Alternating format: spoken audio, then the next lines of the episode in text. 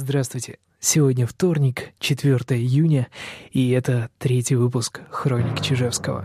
Поехали!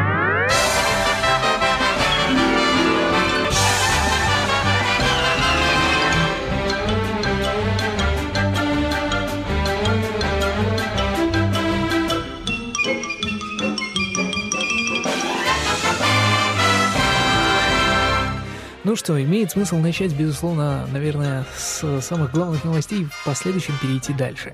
Но перед этим я, безусловно, вот слово паразит, а, безусловно. Но перед этим я хочу а, поделиться некоторыми переживаниями, которые вызваны тем, что произошло сегодня. А, во ВКонтактике я столкнулся во мнении с представителем такой организации, как э, ЛГБТ-сеть, я не буду называть ее имя, но, тем не менее, э, схлестнулись мы как раз по теме по которой я позицию ЛГБТ-сети совершенно не поддерживаю, по теме недискриминации при приеме на работу или при увольнении. Э, напомню, что позиция ЛГБТ-сети заключается исключительно в том, что э, ни один человек не может уволить другого человека из-за ориентации или из-за того, что там у человека глаза не такие.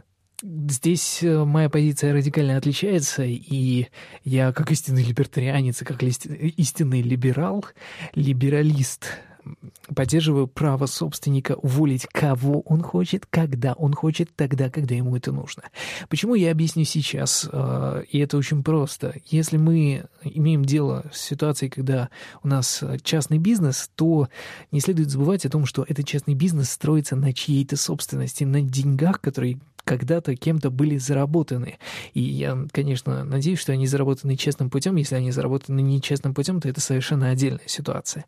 Так вот, в данной ситуации у нас есть конфликт. С одной стороны, да, безусловно, наверное, это не совсем правильно нарушать права геев, хотя непонятно, какие права, и э, увольнять человека только за то, что он гомосексуал. Но с другой стороны, ну, вот знаете, мое личное мнение, как-то э, то, что когда мы начинаем говорить о том, что нельзя увольнять человека из его ориентации, то волей-неволей мы сами становимся в позицию э, тех самых гомофобов, ну, в данном случае не гомофобов, а в позицию людей, которые э, дискриминируют собственника, дискриминируют владельца этого бизнеса, э, людей, которые ограничивают его право распоряжаться собственностью, своим бизнесом, своими деньгами.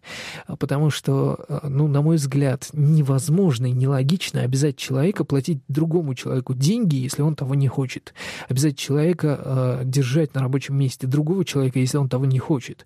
Это просто абсурд. И в данной ситуации, конечно, вот эти вот левые настроения в ЛГБТ-сети меня очень-очень сильно напрягают, но сотрудничать с ними, безусловно, будем. Что самое интересное, а, если вы поговорите с любым либертарианцем или с любым либералом, то он вам на пальцах объяснит, а, почему та угроза, да, а, о которой орут сегодня защитники прав ЛГБТ официальные на каждом углу, о том, что а, нас увольняют с работы и так далее и тому подобное, почему вот эта угроза на самом деле в частном бизнесе не имеет э, такой серьезный статус, как пытаются представить представители ЛГБТ-сети. Э, это очень просто. Если э, представитель бизнеса, если владелец бизнеса увольняет э, действительно хороших сотрудников только на основании того, что они не той ориентации, то э, ну, рано или поздно оказывается, что э, этот сотрудник уволил самых лучших сотрудников, а точнее, этот владелец уволил самых лучших сотрудников, и эффективность его бизнеса понизилась. Следовательно, он теряет долю рынка вплоть до того, что он разорится. Таким образом, в рынке в самом уже существуют инструменты, которые позволяют предотвратить предотвратить эту проблему, которую описывают нам э, леваки условные. И э, на самом деле такой проблемы-то, в общем-то, и нет. А сразу хочу отметить, что все это, конечно, не касается государства. Государство у нас, оно не зависит от рыночных законов, а оно свято и имеет право, да, там, сколько угодно налогов собирать, пока люди не взбунтуются. И э, государство в этом плане, конечно, может себе позволить уволить кого угодно, набрать кого угодно, работать как угодно эффективно, оно все равно будет э, какое-то время после этого достаточно стабильно. То есть для того, чтобы э, единственным механизмом, который э, это регулирует, является бунт и у государства есть достаточно большое количество инструментов с этим бунтом справляться. Из всего этого для меня э, был сделан очень-очень важный вывод. Я как-то, ну, я, безусловно, читал раньше э, концепцию Европейскую конвенцию о правах человека, Всемирную декларацию о правах человека, читал раньше, но это было еще до того, как я стал либертарианцем, и к этим документам я не относился серьезно, э, не пересматривал их с точки зрения той идеологии, которой я стал придерживаться, выйдя из выхода и ЛГБТ-сети. И знаете, я почитал э, сначала Европейскую конвенцию, ткнул носом своего оппонента то, что вот там нет никакого, да, там права на недискриминацию или права на труд, а в ответ меня э, мой оппонент ткнула носом в Всемирную конвенцию ООН, в которой есть право на недискриминацию, право на труд, право на, право на справедливую оплату и так далее и тому подобное. То есть э, отсюда-то и понятно, откуда растут рожки того либерализма, с которым мы сейчас имеем дело. Э, это, это не либерализм, на самом деле это псевдолиберализм, и э, я это подробно описал в своих комментариях к э, последнему видео с, Владиславом, по-моему, а нет, с Валерием Коровиным, директора там какого-то центра стратегических разработок или что-то такое, геополитических разработок. И э, я подробно это описал, то, что сейчас то, что называется западным либерализмом, это не либерализм. Вот эти вот права человека, которые пропагандирует Организация Объединенных Наций, они на самом деле не являются либерализмом. Там очень много примесей от социализма. Они принимались в то время, когда СССР был очень мощным и поэтому мог оказывать влияние на эти дела.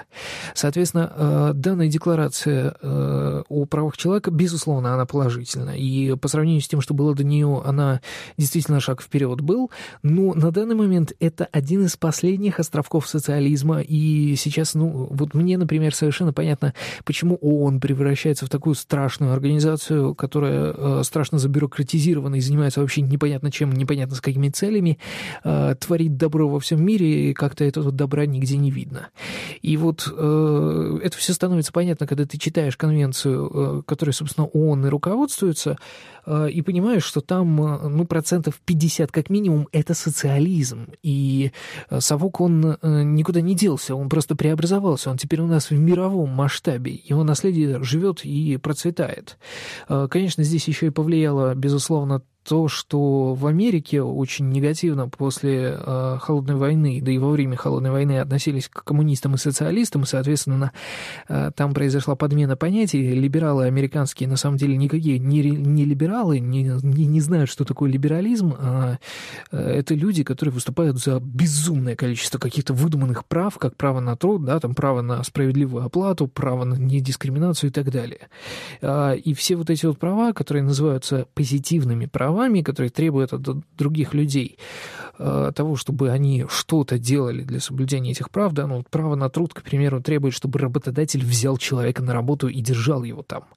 Э, право на ну, с правом на недискриминацию полегче, но право на справедливую оплату труда, оно требует, чтобы, соответственно, работодатель платил там среднюю зарплату по рынку, к примеру.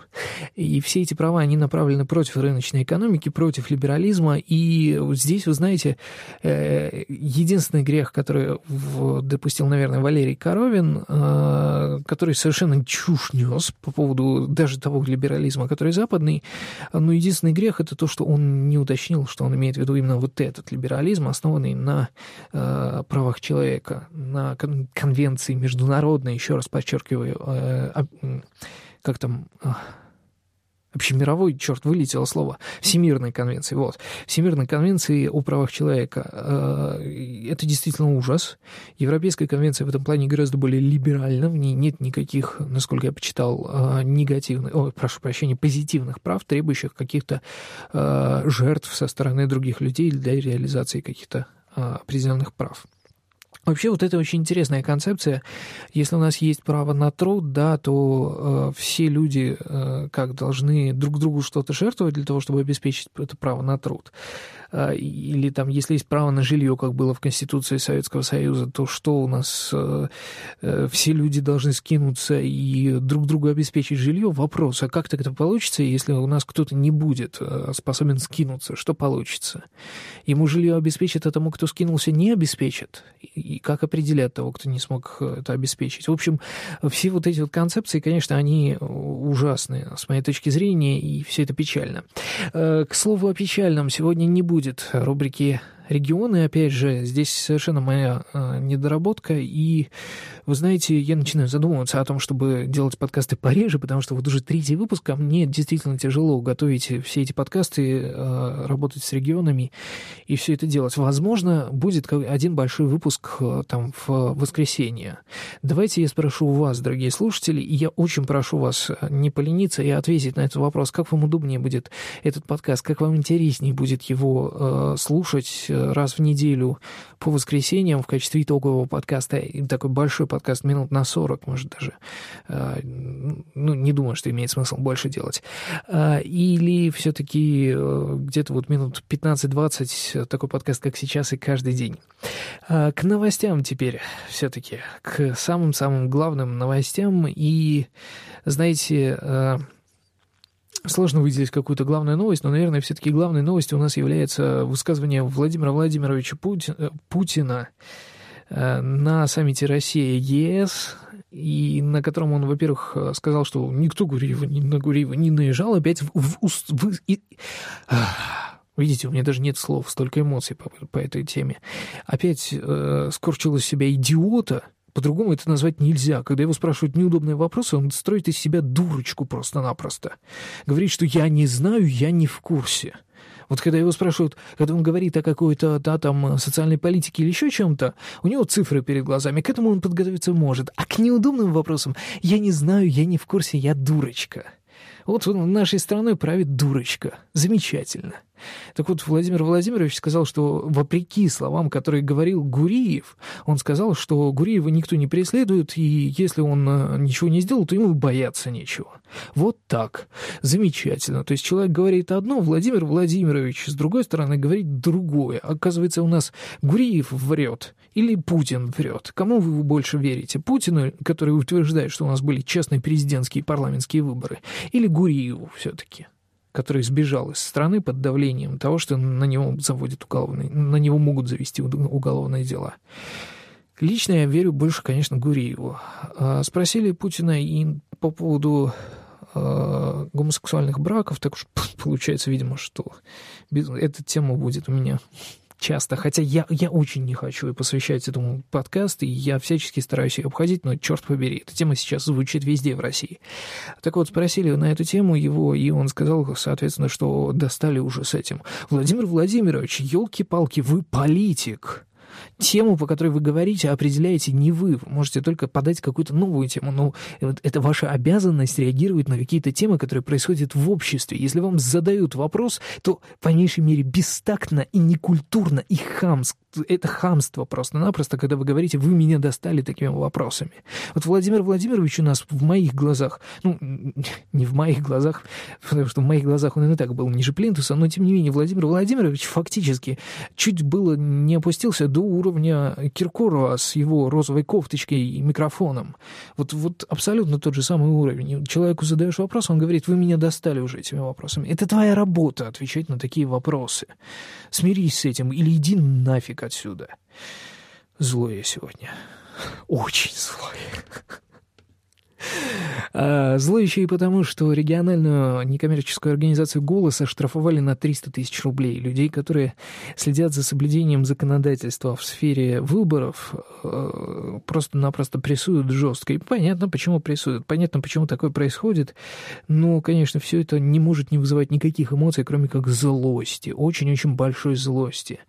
А, решение связано с тем, что «Голос», как и одноименная ассоциация, отказалась... Подождите, так. Нет, это тоже они занимаются избирательными правами. А вот то, что у нас есть организация и ассоциация, этого я не знал. Стыдно, стыдно. Но, тем не менее, решение связано с тем, что «Голос», как и одноименная ассоциация, ну, это та, та самая ассоциация, которая нашумела у нас во время выборов и которая высорковая пропаганда. О, кто-то прислал комментарий. Теперь он будет Олег Павелин. Ты отметился в подкасте «Молодец». А, так вот, э, решение это связано с тем, что «Голос», как и одноименная ассоциация, отказались отрегистрироваться в качестве иноагента. Ох, какой термин появился интересный. Иноагент. А, отказались регистрироваться в этом качестве после вступления в силу соответствующего закона. На мой взгляд, поступок вполне достойный уважения. Все, я выключил телефон, теперь никто нас не отвлечет. А при этом в минувшем декабре организация получила финансирование из иностранных источников. По данным Росинформмониторинга, РО «Голос» получил в общей сложности около 4,4 миллиона рублей из Швейцарии и Норвегии. А 4 июня стало также известно, что Ассоциация «Голоса», являющаяся головной для одноименной региональной структуры, собрала добровольные пожертвования ради оплаты штрафа, выписанного ей ранее. А представители НКО заявляют, что сотрудники для сбора средств буквально ходили с коробками. Вот замечательный способ Владимир Владимирович придумал для того, чтобы бюджет пополнить. А? Налоги не будем повышать, будем НКО штрафовать. Люди добрые у нас. Они видят все, они все понимают, они помогут НКО. А мы вот эти деньги там распилим где-нибудь, еще что-нибудь с ними сделаем, дачу построим, как у Якунина. Замечательно. Это, кстати, тоже очень интересный скандал, но пока что не хочу о нем говорить. А, Конституционный суд Молдавии был тоже знатный вброс на тему того, что в Молдавии запретили а, советскую символику, и правильно сделали, на мой взгляд, хотя Хотя, э, так вот, Конституционный суд 3 июня признал решение парламента страны о запрете коммуни- коммунистической символики противоречащим основному закону страны. Э, этот закон, который запрещает коммунистические символы, был принят 1 октября 2012 года, точнее, он начал действовать, а 12 июля его приняли 53 голосами «за». Эм, к сожалению, в новостях не написано, э, по какой причине Конституционный суд э, отказался э, признать это соответствующим Конституции. Ну, я так понимаю, что обычно решения Конституционного суда, они а, обосновательные части выходят через какое-то время после оглашения решения, и, соответственно, обосновательная часть будет еще потом доступна. Я себе обязательно запишу и в следующих выпусках к этому вернусь. И Украина следом за Молдавией продолжает меня огорчать. Вот в прошлом выпуске я гордился этой страной, сегодня э, она меня смущает, скажем так, не огорчает, а смущает, потому что Госагентство Украины по вопросам туризма и курортов предложило ввести налог в размере 1% от МРОД на зарубежный отдых. Такая инициатива была озвучена 3 июня на закрытом заседании правительства. А защитного налога госагентство рассчитывает за год получить 16,8 миллиона гривен, а около 2 миллионов долларов. По замыслу главы агентства эти средства будут потрачены на развитие туристической отрасли. А, о, замечательно. То есть, если мы не можем предложить нашим гражданам нормальный туризм, да, и не можем э, как-то реализовать э, конкурентоспособные э, рекреационные зоны, то давайте мы их штрафанем за то, что они ездят за границу отдыхать в нормальную, в цивилизованные условия, и на эти деньги, соответственно, пихнем их нашим нецивилизованным, неспособным конкурировать Э, санаториям и прочим местам. Логика совершенно непонятная. От того, что будут даны деньги, ну, я не уверен в том, что... Э, точнее, нет никакого... Э, никаких аргументов в пользу того, что от того, что будут даны вот эти 2 миллиона долларов туристической отрасли Украины, туристическая отрасль вдруг оживет. Они сейчас не способны противостоять. И, и, и вдруг с двумя миллионами долларов смогут. Они не могут понять, чего от них хотят жители страны. И, и что, два миллиона долларов им в этом помогут? Ну, разве только что там социальный опрос, может, если проведут. Не знаю. А, и напоследок такая немножко троллинговая тема. В Ульяновске 4 июня следственные органы СКР по Ульяновской области предъявили трем жителям Краснодарского края обвинение в попытке продажи годовалого ребенка. Э, об этом сообщает Интерфакс сегодня. Старший помощник руководителя следственного управления сообщил во вторник агентству «Интерфакс», что двое обвиняемых уже арестованы. Мать ребенка находится в больнице, после ее выздоровления также будет решаться вопрос об аресте этой женщины. По данным следствия, 20 24-летняя девушка и двое ее приятелей договорились с жительницей Ульяновска о продаже ей ребенка за 1,2 миллиона рублей, то есть миллион двести тысяч. Покупательница сообщила о преступлении в правоохранительные органы. Дальнейшие действия продавцов проходили под контролем оперативных служб. Э, я не совсем понимаю здесь логику покупательницы. Окей. Ну, не, ну, ну, ну, на самом деле, э, я здесь задал вопрос своим подписчикам ВКонтакте, э, как вы относитесь к торговле детьми, и специально уточнил, что это не торговля да, на какие-то органы, как утверждает Астахов, а для усыновления, то есть такая ситуация, когда богатая семья, не имеющая по каким-то причинам возможности зачать ребенка, покупает его у бедной семьи, которая не имеет возможности содержать этого ребенка, но их, этих детей у них там 13 штук, условно говоря, конечно. А, вот, э, и спросил, как к этому относятся мне результаты а, опроса показались очень обнадеживающими, потому что 52% сказали, что за Э, возможность торговли детьми, поскольку это позволит ребенку жить в богатой семье и поправит финансовое положение матери. 28%, а ну, конечно, у меня выборка совершенно не, э, неадекватная да, российскому обществу, поэтому 28% это всего 7 человек, но эти 7 человек сказали, что это бесчеловечно и напоминает рабство. 4 человека, то есть 16% об этом не думали. Что я вам скажу с позиции либертарианства? Я, безусловно, за, и я уже сказал почему, потому что, э, во-первых, ребенок при такой сделке перейдет в богатую семью, и, э, ну, если мы считаем, что у нас правовое правовая защита действительно в государстве действует, то эта семья не сможет датум его пустить на органы или плохо к нему относиться. А, это первое. Во-вторых, мать, которая вынуждена продавать своего ребенка, а, безусловно, находится в тяжелом финансовом положении, и данная ситуация поможет ей. Это действительно смахивает на торговлю на рабство, ну, на самом деле продается же ведь не человек, продаются родительские права, а передаются вознаграждения, скажем так. И это не является рабством, а, потому что ребенок через какое-то время вырастет и станет самостоятельным человеком, это подразумевается. Так что здесь ситуация совершенно другая. Я не понимаю, а, почему не может быть такой схемы. А, более того, эта схема могла бы применяться в том числе и в детских домах для там, грудных детей или детей, не достигших трехлетнего возраста, потому что они этого совсем не вспомнят. Эти дети, соответственно, могли бы передаваться в семьи, у которых есть большое количество денег, а при нормально работающей правовой системе это э, семьи, которые честно эти деньги заработали, это не воры, не жулики, э, не жулики и воры. Э, и, э, соответственно, я не понимаю, почему не передавать таким семьям детей. Я не понимаю, почему не определять таким образом семью, которая сможет э, содержать этого ребенка в самых лучших, в наилучших условиях по сравнению с остальными. Э, я не понимаю, почему деньги, которые получены, заплачены семьей, деньги, которые определяют потребности этой семьи в ребенке, то, насколько они серьезно хотят и насколько они серьезно относятся к своему желанию получить ребенка, не понимаю, почему эти деньги не направлять на э, тот же самый детский дом, если он занимается подобной практикой, который мог бы, соответственно, на эти деньги кормить других детей. Вот вам, пожалуйста, проблема реши... Э, решение проблемы сирот э, детские дома, э, я не говорю о том, что нужно, да, там их прямо сейчас отрубить от государственной помощи, не прямо сейчас, нужно, ну, возможно, потом.